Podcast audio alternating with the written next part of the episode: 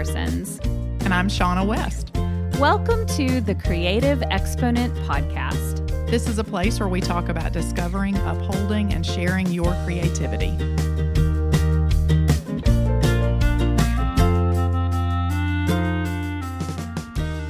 Hello, everyone, and welcome to the Creative Exponent Podcast. This is season three, episode nine, and we have such a special guest here for you. I'm so excited to have her here. She was like one of my dream guests. So, yes, you are on the dream guest list. you are. so it's awesome. This is Philippa Stanton of, um, you may know her on Instagram as at five foot inf. We were actually just talking about that, about what that handle means. And so it's, it's at the number five F T as in feet, and then I N F. So I asked her if inf stands for infinity. I was thinking like, you know, she's five foot, but is infinitely big, but that's not what it is. Do you want to tell us about your Instagram handle? Yeah, hello. Um, it's a my Instagram handle was a mistake. Well, not a mistake, but it was never meant to be that. I was always going to come back and like make it something really much better. Mm. But basically, yes, five foot is my height, and mm-hmm. inf um, is an it was an old nickname because um, when I worked in the theatre a lot, I played um, the infant phenomenon in um, Nicholas Nickleby, uh, and so backstage I was known as Inf, and And after that tour finished, I was doing that job for about two years. And after that tour finished, I a friend said, "Oh, why don't you make a blog?" Because I'd been taking lots of photographs on my um, on my phone, uh, and I said, "Oh, do, can you do a blog which is just images and no words?" She was yeah. like, oh, "You can do one." And so she she helped set it up, and then she said, "And what are you going to call it?" And I was like, "Oh." What you have to call it something, isn't it? Just Philippa Stanton. and she was like, oh no, you've got to kind of have a a name for it. And I said, oh, I don't know. I really don't know. I said, just five foot inf. Yeah. I'll come back and I'll change it later. I never did. That's you know okay. What, it's meant to be. I think yeah. so many people have Instagram handles and blog names and stuff that are like that. You just think, oh, I'll do like my mm-hmm. my blog handle is Miss Mustard Seed, and um, it was something my brother said. Here, get this domain because the domain I wasn't I wanted wasn't available at the time, and so ah. it just it just kind of happened that way. But um, anyway, well, we're so Philippa, well, first of all, you have to go check out her Instagram because it is it's a feast for the eyes. It's such an encouraging, happy little place on Instagram. And it is, um, I mean, it's all about creativity. And I I just absolutely love it. And I actually found Philippa through her book that did it come out last year in um end of 2018. Okay, so, so okay. it's been out I so I got it maybe after it had been out about a year. I was just walking through Barnes and Noble and I'm always on the lookout for books about creativity, which is really difficult to find because there's not like the yeah. creative book section. It's like it might be in photography, it might be in art, it might be anyway. Yeah, this was that was a question that I was like when we were, you know, getting it all together. It's like, what section do you see this book yeah. in? Yeah, and I was like, art, and they were kind of like, uh, is it can it go in craft?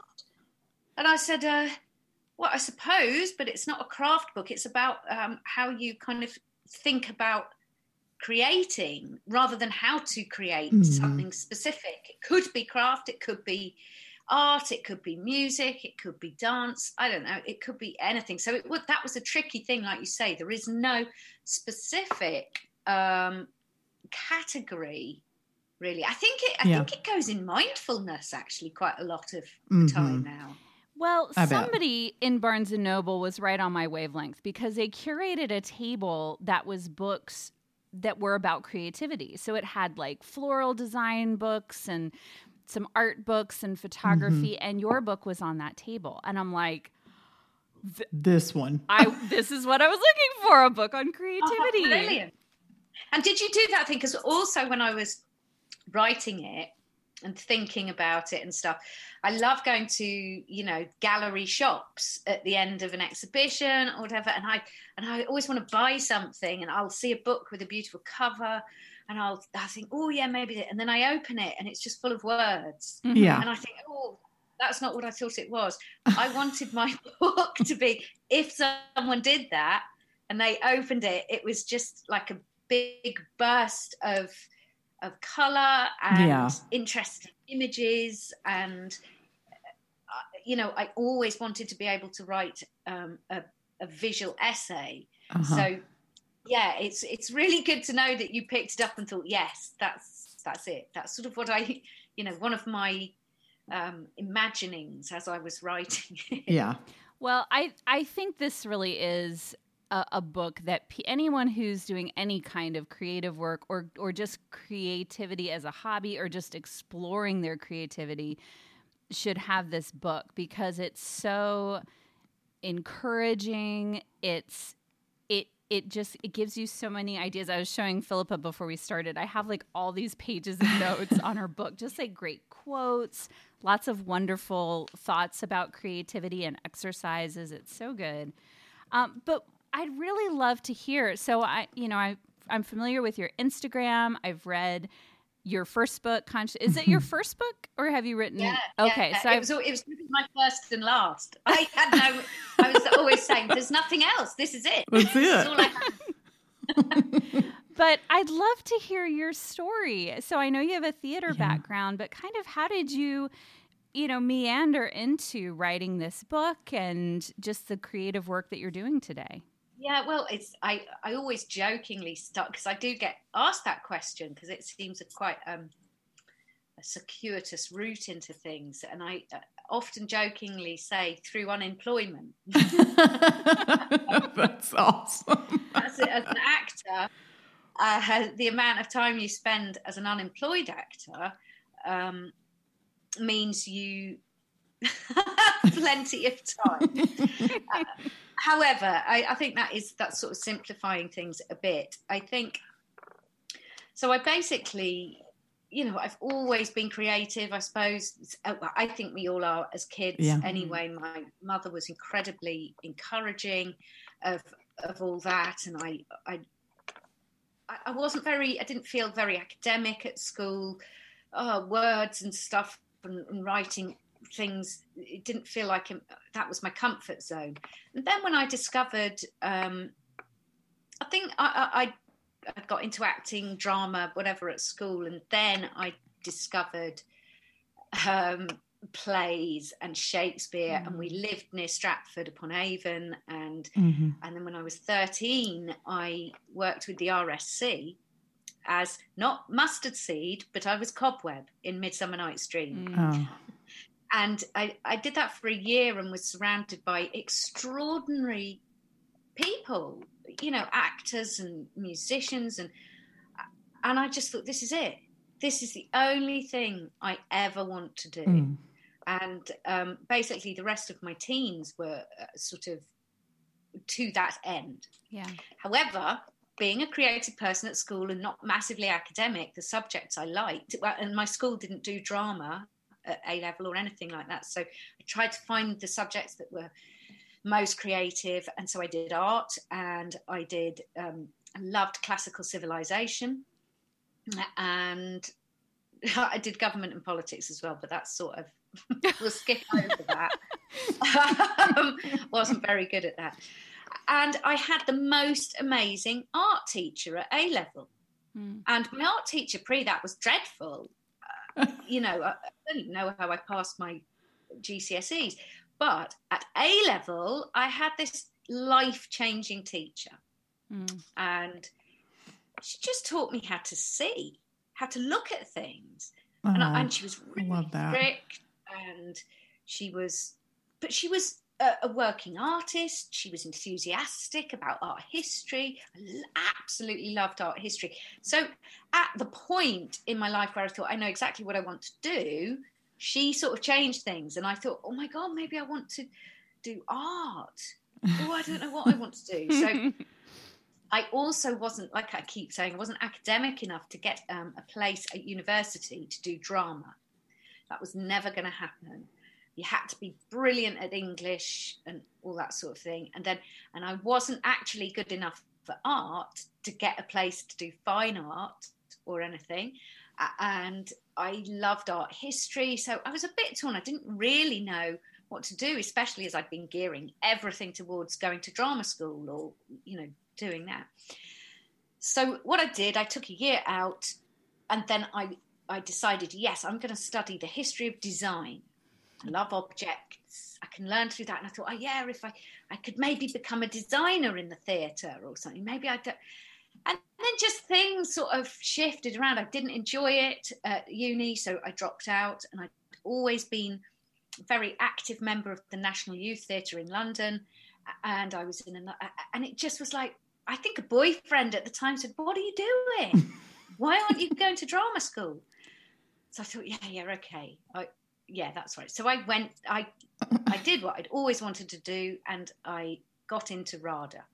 I trained as an actor for three years, and I'm still teased by my friends I was at RADA with because at RADA, I was one of the students. I supported myself a lot of, you know, just with extra money by making cards, painting things, and selling them to my oh, That's awesome.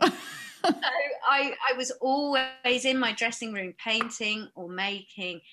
The two things just never were able to split really mm-hmm. from that. So even when I worked at Shakespeare's Globe, I had my sewing machine in my dressing room, and yeah. wow. you know, always doing that. And then going back to the um, initial thing I said about unemployment,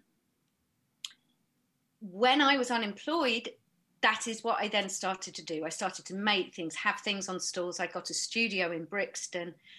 I had a stall at Spitalfields Market in London. I made tweed handbags, and and so that's what I did to earn a bit of money when I was unemployed as an actor. And then after I had my son, um, he was born in 2000, and acting work really kind of yeah, maybe it was after he was two, actually. My acting work just really slowed down. My marriage was falling apart, and I thought, oh my God, okay, I'm going to have to really put a lot of effort into my painting. Mm, yeah. So I did that. And then, so the things have run concurrently um, my whole life, and acting was a major part, and and the painting and making and creating was secondary, and it's sort of shifted now. Mm-hmm. So I still do a little bit of acting as and when it happens.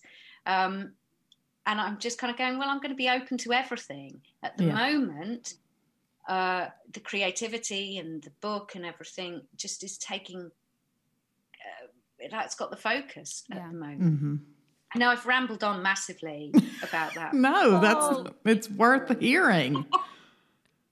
Oh, it's so wonderful. Um, yeah. And I think, you know, what I'm hearing so much in your story is about how you, you know, you sort of meandered along and there were things that you were good at and things that you weren't good at that that sort of steered your decisions and and and I love that because I think that a lot of people um, feel like their path has to be all about like kind of chasing one thing and i think yeah. it's it's rarely like that for people it is yeah, sort of I this think... meandering and and trying things and seeing what works and then as you get older what you can actually be profitable yeah, yeah.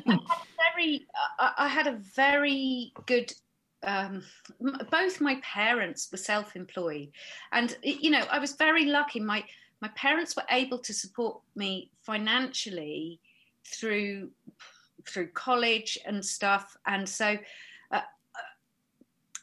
the the fact that I was able to go, this is how I, what I want to do, mm-hmm. was support. I was support always supported emotionally and financially, and I think that's kind of important to say because it's all very well saying, "Oh, yeah, I'm just going to follow my dream and be creative." Mm, yeah, if there's no financial support, that's really really hard. Mm. Yeah. and um, and although you know, as I got older, I I was less financially supported. I got married and had my own family or whatever. Uh, um, but my parents were self-employed. They did their own thing, and my mum particularly was always doing lots of different stuff. And I would work with her at craft fairs. She made this toffee. She was way ahead of her time. This was in the 80s. She made butterscotch salted toffee. Mm. Uh, she used this salty spa water. Uh, and we'd go to these fairs and people would go, ugh, salty toffee, salty and sweet. It's like, now you can't get enough of it. Right. I remember trying to sell these boxes of toffee to people, helping my mum. And um, so, so I had a sort of background of, you know, trying to create stuff yourself. Uh, um, she also, my parents ran a hotel for a while when I was about 10. And on top of that, my mum had this idea that she could go around the industrial estates at lunch times with a big basket full of sandwiches and crisps. And, and she would sell um, people working on the industrial estates, sell them lunch. Oh, wow. Yeah. I'd go and do that with her. And so she was always thinking up ideas, you know, business ideas. And so I don't think I'm particularly business savvy, but I think I had a good template of doing things to generate yeah. to survive or to generate some income. Yeah. Uh, um, and which in turn, with me doing it in my life, it made me realize again how supported my mum was by actually my dad's business. Mm. Yeah. You know, which I I hadn't even thought about uh, when I was younger. Yeah. So um, so yeah, I was lucky to have uh, parents who made it okay to just follow what I wanted to do. Yeah. Mm, that's so yeah, important. That's, it is so important. I think. Well, tell me then, how did the how, how did the book come about in in all of that? Oh. Which, of course, you know, it it does. It all makes sense. And I like Marian. I love that you touched on sort of because we just recorded an episode that's actually launching today about, you know, the beautiful no and re- getting no's and no and no. And, you know, it's just, it's always to me refreshing to hear story after story after story of obstacles and issues and stuff to jump over and swim across and walk through before you kind of get to that sweet spot. And even when you get to it, you got to keep doing that anyway because you're going to have all these little, you know, sporadic yeah. no's in there. So that is so cool to hear hear your story. And then, yeah, I want to know how the book came about, Conscious Creativity. I've I've just ordered it by the way while we're talking. I'm like, just forget it. I'll go and get it. yeah, well, the book. It's funny. I like I, I mentioned earlier. I writing things wasn't really in my comfort zone. I'd never had any hankering yeah. to really write a book. I think I'd probably had a hankering to write a visual essay. Okay. I would love that. Like a, a John Berger of Ways of Seeing. Yeah. To, to write things, to, to put loads of images together and that that be it. And yeah. not say anything. I was talking to somebody yesterday actually about captions on instagram and i was like i don't ever want to put a caption. I just put the image right. or whatever and that speak for itself. Anyway so yes uh, i didn't have um, a notion about writing a book um, or anything like that. I think it's sort of i, I was actually approached um, by a, a commissioning editor. Okay and I feel embarrassed to say I ignored the email because I thought I really came via a sort of weird way. Uh, um, but I would say a year before I received that email, I was sort of in that in the midst of Instagram. It was probably about the time when a lot of people had jumped ship from lots of blogs and gone, oh, Instagram. And at that point, I was a suggested user on Instagram. And honestly, for so people would go, oh, what, what are you up to at the moment? And I go, I found this app called Instagram. I've got lots of followers. Yeah. And they're like, right, okay. Instagram. and uh, so the fact that I had lots of followers early on on Instagram, no, it didn't mean anything to anybody. Yeah. It really had no significance. People, even at the beginning when I went on Instagram, pe- uh, people go, "No, I like Hipstamatic." Oh, That was it. Yeah. End of conversation. or no, I do Twitter. yeah. Anyway, I just kept on with Instagram because I liked it. Um, there was a point when so many people kind of flipped over to Instagram that something shifted, something changed. So all these images I'd been doing, suddenly loads of other people were doing those images. Yeah. And I, I I felt a bit kind of, oh my God, I feel like I'm disappearing into Yeah. this.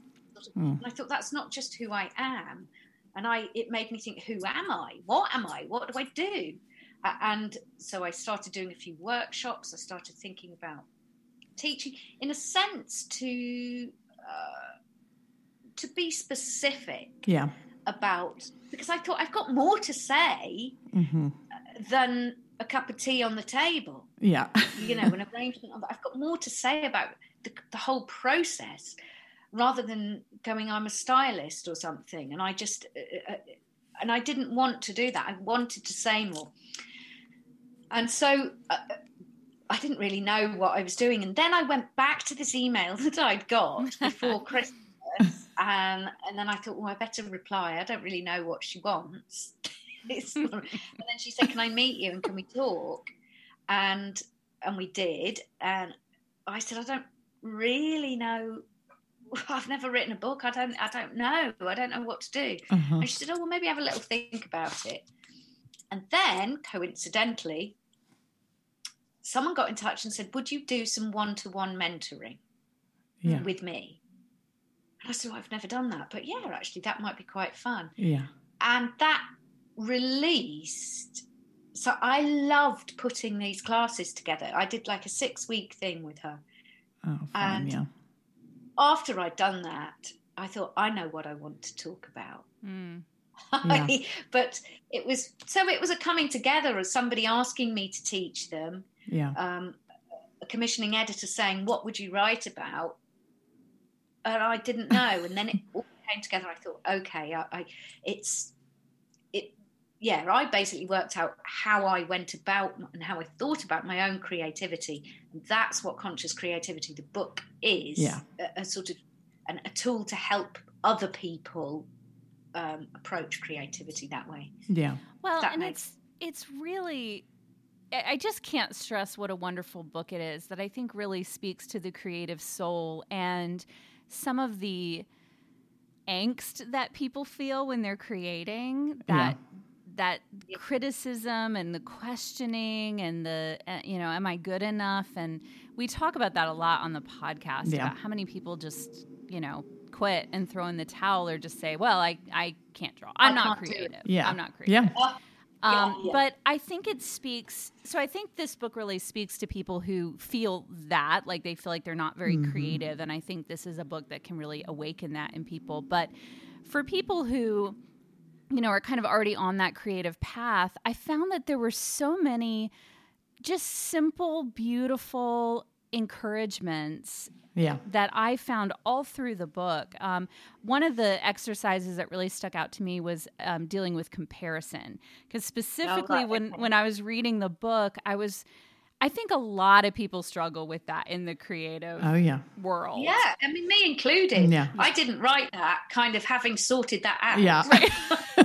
Yes. You know, I I suffer from that too. So uh, We all do. I yeah. think the comparison thing is really, yeah, it's it's a tricky one because we all like looking at other people's work and enjoying other people's work, and then somehow it suddenly turns on you. Right. yeah. no, hang on a minute. I was just enjoying that. Why is that now making me feel terrible? So, um, That's exactly. think Well, it's really important to acknowledge it. I loved that exercise though on okay, why you know, why are you feeling that way and what is it that you are that you like about that person. Yeah. Like to really turning it yeah. into something positive. And I actually saw, I was reading it in the airport and I actually sat there in the airport writing a list of people that I would kind of feel that you know that comparison thing like man they're doing so much they always have something yeah. amazing going on like everything they do is like on fire and it's all smoke and mirrors a lot right but yeah. i started writing out a list of like what i admired about them and i'm like man well i i could do that and i could do this and you yeah. know what? I really don't want to do this. Like i admire yeah. that in them but this is not really what i would want to do all the time. And it was such a therapeutic experience for me it really was. Yeah. Yeah yeah. Yeah. That's funny. It, it Last night, this is going to go down a real strange path, so just hang with me. but last night, we were watching this old movie with Anthony Hopkins in it, and it's called The Edge. Have you ever seen it, either of you? Okay.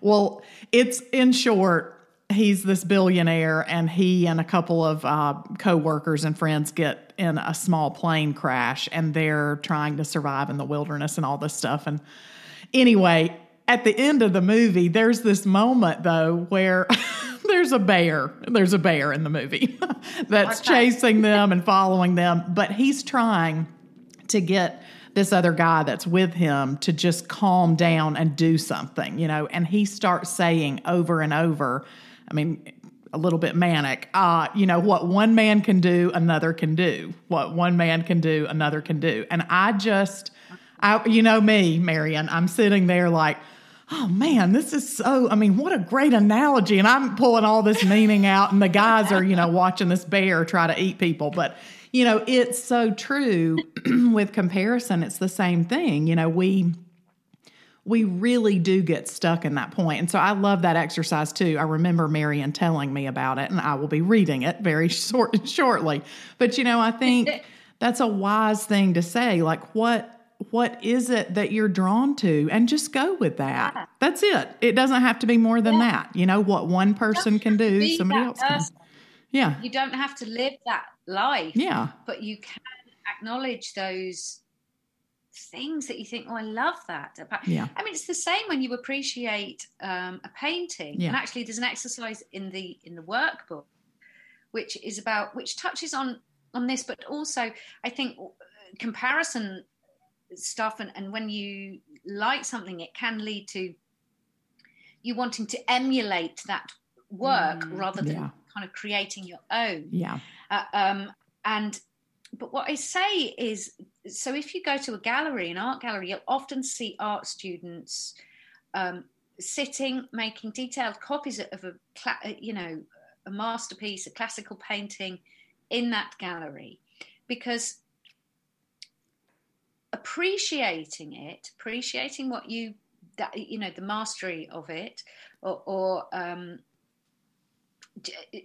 working out how they do something mm-hmm. by copying is a brilliant exercise yeah. because it um, it makes you realize your strengths and weaknesses yeah. apart from anything but it may and it makes you kind of oh, it just, it just takes you to a different place. Mm. And it, it's, you're not comparing yourself to, um, you know, Van Gogh or something. You're not going, oh, why, why can't I be Van Gogh and paint like that? But you're trying to just kind of look at how he did things or something.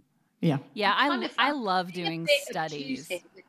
Thing, but it's, uh, but I think, um, I think comparison assassination mm-hmm. is so difficult to deal with. And you go, oh, if I can't be Van Gogh, what's the point? And you go, well, it's, it's not quite that. It's you've got to find those positive things that you can take yeah. with you. Um, yeah, and and then develop them into something else. That's why that then it sort of leads into you go. Oh, I'm just going to try and copy it, so so I, I can do it like that and that's that's part of the process but it's not uh, part of the it's but yeah it's part of the process but you personally can create your own thing. Yeah. Yeah you can move further forward than than re- reaching something that you think you're meant to be attaining. Yeah.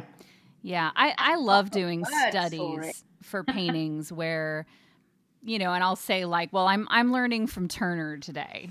I'm mm-hmm. taking some lessons from Whistler today. That's who I'm learning yeah. from today. That's my art teacher by studying their work and um, you know, replicating it. Uh, I think I do think you learn so much, and I love actually one of the quotes that I wrote down from your book. Um, ties beautifully into this. You said, uh, "Let me let me quote you to you, so you know." um, you said, "Creativity is not about learning how to create something like everyone else. It's about learning how to acknowledge the true value in what you do." And yeah. and I thought that was again just so insightful and yeah. and such a thoughtful encouragement to people that. Um, man, if if you're stuck in comparison, like that's just not what it's all about. It's about yeah. like that's been done. What they're doing is being done, and you need yeah. to do what you do because that's yeah. only you can do that. Um, well, I, I, can understand. I can understand how people get stuck and, oh, and completely overwhelmed by if you're just starting out and you know, and you say you go, oh, I'm going to have a look at Philippa Stanton five foot info count, and there I am, like doing my images or my little videos or something but i've been doing it for ages. Yeah. and i can understand that somebody might go oh but i can't do that. But if you scrolled right back to the beginning of my instagram mm. you would see just how pff, nothing my thing they were i don't know yeah. So it's I, I can understand how people feel like that. I want, and I suppose in the book I wanted to gently encourage them. It's okay. It's okay to feel like that, but it's you just keep going. Yeah. This you can't do creativity like at the weekend. Yeah. Mm. It's it's everything. Yeah. And embarking on a creative you know way of looking is for the rest of your life. Yeah. Yeah. You've had it for the whole of your childhood. I'm pretty sure most people had it for the whole of their childhood. They've somehow gone, oh, that's not grown up, and I've got to be a grown up yeah. now. and then if you're reawakening yourself to your creative process or creativity, that's for the rest of your life. Yeah. Mm. You can't switch it off, and it can only be beneficial. So if you're at the beginning of that, you just have to really acknowledge that you're at the beginning. Yeah. Yeah. And you don't know where it's going to lead. I love that to really acknowledge the, that. Yeah, that the you're at the beginning. Creativity workbook because that. Uh, so I have not. I didn't read it yet. I haven't bought it. I just bought it. you just bought. It. I'm gonna. I'm gonna need to to get it too. But I was so intrigued when I saw you like ripping a page out and you actually like lit it on fire and then you had like orange peels out yeah. too and i'm like oh my gosh which i'm such a tidy person that i was like what is she doing to the book no it's definitely for you yeah it's i had funny meetings at the but you know when i when I when I was approached to do that book, it was like after the conscious creativity came out, they said, "Oh, what other books have you? You know, have you got any other ideas?" I went, "Yeah, I want to do a book about telephone boxes, telephone kiosks." and there was just like some silence. Oh. I, um, I thought, oh, okay. And we had this whole meeting, and it, I just thought, no, because uh, you know that that was the only book I had in me. I thought, and then right at the end of the meeting, um, uh, the the publisher said, "Well, what about um, like a work um, a journal or a note a workbooky type of thing?" I said, "I don't want to do that. It's just like there are books too many books with little things, trite yeah. little things. And I said, Oh, they're all very nice, but I'm sick of them. I don't want. and he said, Well, what would you do then? And I said, Well, if I did a, something like that, I'd want to like rip pages out, you make it like a, a proper sketchbook, a workbook that mm-hmm. you work it. And he went, Well, do that then. Oh. I was a bit shocked. I was a bit, I was like, Oh, really? you actually trusting me to do that? Anyway, so I did, I, I embarked on this idea and went, I remember having a meeting halfway through and they were saying, Can you just talk us through some of the things? And it's like, yeah, so halfway through the book, you have to get the book, everything you've done really wet, and then you have to work out how to dry it. And I put mine in the oven. And again, there was this silence. And they were like, uh, okay. And the and one of the guys was just like, I'm a bit worried about health and safety. but I was like, no, this is the point. It's for you. It's the people who are frightened of doing that. Right. People who think, what are you doing? Ah, oh, it's just, it's basically a book to be free and experiment. It's not a, it's not a book to read. There are things yeah. to read. Yeah. Um, oh, that's it. I remember at that same meeting, he, he, said, "Oh, you you say tear out a random page." He said, "What if they tear out a page that's really important?" and I said, "Well, then it becomes even more important, right? And you know, they can save it at the back of the book, and then it becomes this thing." And he said, "But what if they stick things in the book and they can't close it?" I said, "Well, you find a rubber band, put a rubber band around it." And um, and actually, the guy who sort of asked me to do it in the first place, he was laughing, and he completely got it. Mm. And um, and I feel very privileged that they allowed me to take it further. But it was because there was no point, in my opinion, having written conscious creativity, just writing something else a bit like that. Yeah, I wanted to create like a a naughty sibling to the so you I love that. Yes, that's what I want in here. Yeah. And um, it's great seeing what people have done. Some people just go, "Oh my god, this, they're going crazy with it." Other people are a bit frightened, which is yeah. why I do like you know, try and make people not so frightened. okay, I have to get this now because I, I can't wait. I I am Uh, so I'm really into creativity, but it's very, you know, I definitely have my boundaries, and one of those You're is quite kind controlled. of it's kind of this boundary of tidiness. If it's not oh, tidy, oh, yeah. I then I I don't really like it, or if I'm not happy with it, I I'll rip it out. I have a lot of my sketchbooks have many pages ripped out because I wasn't Lisa, happy. You can rip then. Yeah, yeah. You can. I can rip, but only if I and I'm I'm a little fearful of like creating something I really love and then it's in a sketchbook so then I, i'm afraid i won't be able to do it again. So anyway i, I need to get the workbook. Really that'll be good for me. yeah. That point you make about your you know you must have had this thing where you're writing something or you may, maybe even for your book where you write it and then suddenly it deletes it or you lose it and you go oh my god i've got to write think... it all again. And then uh, and so i i try when that happens often and you do write it again, it's better. So yeah. there's an exercise in the workbook where you have to write some stuff out and then over on the next page it goes now rub it out. Yeah. And so it's and what can you remember? Um, and so it is about addressing those things that you, you, just mentioned you're frightened of. You go well what if that happens or what if that mm-hmm. happens and i'm going okay yeah what if it happens? Do it. Yeah. Yeah. I think that there's maybe because I I grew up in the theater as well, and when you do theater, it's it's live, and you have one chance. And I think that I think that maybe some of those fears come from that. It's like you you always want people to see the best performance That's and the and I completely get that. Once you yeah. create it, it's gone. You can't, you know, you have to and redo it. It has to yeah. be. It has to be a certain way. The rehearsal room is is where you mess about and stuff. But I I always feel that I had this big sort of realization. I was in um, I was in a show with Mark Rylance, mm. and um, there was a bit at the end, and he had a big speech, and he did all this stuff, and we all had to be sitting on stage watching him. And I used to watch him do this stuff every night, and I just used to think, why can't I be freer? Mm. Like him, mm. why why do I have to feel I've got to get it so right and good?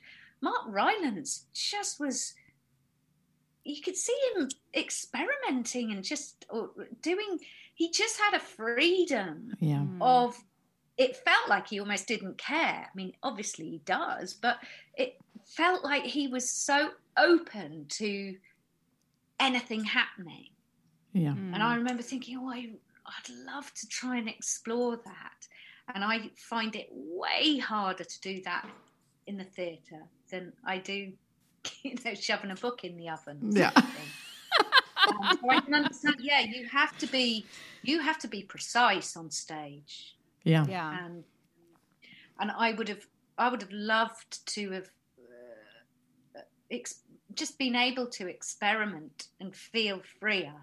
Um, yeah. And also, I think because I I started acting young at 13 at, with these amazing actors at the RSC, it's like I had to be professional. I had mm. to d- do the yeah. right thing and get it right. I'd be out of there if I, you know, didn't. I wanted them all to think that I was, that I was good and doing the right thing. Mm. So yeah, I can see how that's that's not massively helpful yeah. creatively. Well, so tell us what you have going on now. You had so I know you just released, you just sold out of um, puzzles that you're making with your images, which the, are they just available in the UK? I know they're beautiful. I, I looked and no, I ship worldwide. What was really weird about that? I've always loved jigsaws. I've I've produced a few small jigsaws for quite a few years in my shop at Christmas, um, and then this Christmas I was doing a lot of jigsaws, and and I suddenly thought, weirdly, I got an acting job for the first time in you know quite a long time, and I thought, oh I'm going to buy some jigsaws with some of that money. Um, I'm going to invest and buy 50 jigsaws. I'm just going to do it because I've been thinking about it for years. And I did it, and then they basically sold out, you know, in a couple of days. And I had just enough time to add to that order because it was pre orders. So I ordered um, 50 more, and then they sold out. Wow. And then I thought, oh, okay, well, I'll release some more images. And then the last batch, which I've just posted out and stuff, I think, yeah, they sold out in less than 24 hours. Wow. Yeah, I was That's going great. to buy one, but I thought, oh, I don't know if she, I should have just checked out. I, yeah, but I thought I don't know if she sells to the U.S. So I'll do. I'll buy one next time because I love puzzles and they're they're so fun. They're very colorful and oh, they're yeah, just they're so. If you go to Philippa's Instagram, you'll see like the kind of images that she she takes and the jigsaw puzzles of are oh, of her Betty's images, pastels, are, merciful savior. Yeah. Those are that's beautiful. yeah, it's a good one. Yeah. Betty and Betty was the mother-in-law of a really good friend of mine. Oh. And Betty died and my friend came around and said, I've got a load of Betty's she was an artist, but uh, and she said, "Would you like them?" I, yeah, I actually gave their family one of these puzzles, and he, um, Richard, who whose mother it was, he was so moved. Aww. And as a family, they all sat down and did this puzzle that was their grandmother's oh, art. That's awesome. So, oh, how special! Yeah, really that's cool. Wonderful. Uh, so, are you going to be releasing more? Yes, I've got. So they're all limited editions so I don't reprint, um, and there Excuse me. four more released at the end of April for a pre-order, and they'll be they'll arrive with me mid-May, and then I'll do some more, and I will obviously be doing them nearer Christmas. I'm I'm trying to release some kind of every other month. Okay. Mm-hmm. Um, it's still a bit scary and a bit I hadn't planned on doing this. I was literally kind of at the beginning of the year thought I'm just going to float. I don't know what I'm doing. Yeah. just going to float. But also, um, at the end of the year, uh, well, in October, um, I've my new project with the publisher is um, again i said no not a book i want to do something else i want to produce cards these i when i was writing the workbook um, my husband had brought in a box of cards. he said oh these might help you because i was a bit kind of like oh i don't know what i'm doing and they were a box of brian eno and peter schmidt cards called Oblique Strategies. Hmm. I was like, where have you had these? These are brilliant. they're just black cards with weird things written on them, hundred cards or something. Uh-huh. And so uh, when they said to me, "What what other ideas have you got?" I just want I want I said I want to make some cards that are about coincidence, chance, yeah. randomness, and I, I want them to be kind of just precipitate openness and coincidence uh, and just just have be you know they're some of them are creative prompts but they're quite like i said they're quite ambiguous they're quite abstract um, both the image and the words on the back yeah And I think it's really important for people to um, investigate or explore yeah. ab- the sense of abstract, whatever that is. Mm. We've all got abstract stuff going on in our heads. And if we just connect with that, even if we go, oh, it's a bit weird, that's, that's a massive thing. That's mm. massive. and, uh, you know, it's not all linear. We might have ideas that we can't even have words for. And so the cards that I've created to, to try and encourage that, but they're multi-purpose as well. So you can play Snap with them. You can play um, pairs, you know, memory games. You can use them for I Spy in the back of the car or something like that That's on fun. journeys. So oh, they're oh, fun. yeah, I'm really excited. So when them. when do those come out? October. Okay. Oh, okay. So a few months. Wonderful. Um, and do you know? Are so are you selling them directly, or will they be available like on you know at booksellers? Yes. Okay. Yeah, they'll be okay. available in all the places that my books are. Okay. Wonderful. That's exciting. Well, Philippa, it's been so wonderful speaking with you. It really has. It's really truly an honor. You, you guys really do need to go check out her Instagram if you haven't yes. seen her. One thing I love is when she shares out, outfits that she's wearing. They uh-huh. are adorable and um, you very eclectic. And she often rides around her studio on roller skates, which just makes me happy to see that. I'm like, I don't know, maybe should I have a pair of roller skates? yeah. Yes. Maybe. Yes, you should. Yeah. you should. Um, but so we do ask when we have guests, we ask them to share a creative contraption at the end of our show that's one of, you know, just a favorite creative tool that you have. Mm. I'm really curious to hear what yours is. So do you have one to share with us? Yeah, I it was really interesting because I thought, first, God, I don't really know. And then I thought, no, what I carry around with me all the time. And even, you know, when I was at drama school, the thing that people knew me for, I had everything at my fingertips, but in my bag, in my pencil case. So my mm-hmm. pencil case is a massive thing. So this, you know, it's just a, I've got a little slim pencil case with all sorts of pens, all sorts of different things like, you know, rubbers, cartridges, uh, um, that's erasers, by the way. Yes, yes I was. okay. we, we figured. we need to do a little translation for. That's for awesome. my favorite thing is my ink pen. Okay. Ah, so what? So I, I have it, a lot of joy. Is in, it a specific pen that you use, um, or is it kind yeah, of any ink pen? So I've had it for years, actually, and actually, I think this was my ex-husband's that I sort of polluted.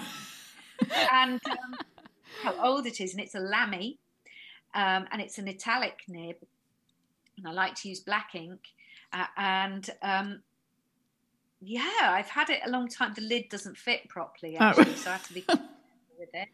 Uh, um, and I, I was I was taught to write in italics when I was um, at school, yeah. and I take a great joy in handwriting. Yeah. Mm. And so, you know, and even with my my jigsaw puzzles that I post, I handwrite all the addresses and everything. Yeah. I really enjoy it. And I've got another ink pen, more recent one, I would say maybe about five years ago that I was bought. And that's just coming into its own. That's not italic. And I sort of use them for different things, but I I love having an ink pen. Mm. Okay, yeah. So that's my favorite creative everyday contraption. Thank you for sharing yes. that with us. Yeah, it's funny. My kids have I don't know where they got a fountain pen, but somebody at school gave them both a fountain pen and they they both come home with just their hands just covered. covered in ink every day and I'm just like, well, and but they love working with a fountain pen. So I'm like, yeah. Oh, That's good okay. to hear. No kids did that anymore. Right. I mean, again, I don't know where they got them from. I, but it's it's been a really funny thing to watch that now they're becoming kind of these these pen connoisseurs. Man. but it's such a mess. There's something very sensory about them. So not only are you writing, I love the sound of it. Yes, I do too. Yeah. And the I scratchiness. kind of, yeah, and and the different how it, it, works differently on different papers mm-hmm. and and if you turn the nib upside down or you know there's I I, I think it's uh yeah, it's a special thing. Yeah, I yeah. I agree with that too. We we talk a lot about pens and pencils oh, yeah. because we we're into the the experience of them. yes, yeah, we are. Well, thank you so much for taking the time to join us. We really appreciate it, yes. and um, I just want to encourage um, those who listen to our podcast to go check out her book, check out what she's doing on Instagram. I just guarantee you, you'll be inspired, encouraged um, it'll make you smile, all of that, all of that good stuff. Mm-hmm. So, um, I'm not sure what we're talking about next week, but no, we will figure more... it out. yeah, we will. We'll just on the fly. Yep. So, uh, so we hope we'll see you next week. Thank you for listening to the Creative Exponent podcast. Our original theme was written by A Walker Spring and recorded by Ellie Swope and Johann Wagner. And if you like The Creative Exponent, please subscribe and leave us a review. You can find us at www.thecreativeexponent.com. And you can also send us an email at hello at creativeexponent.com.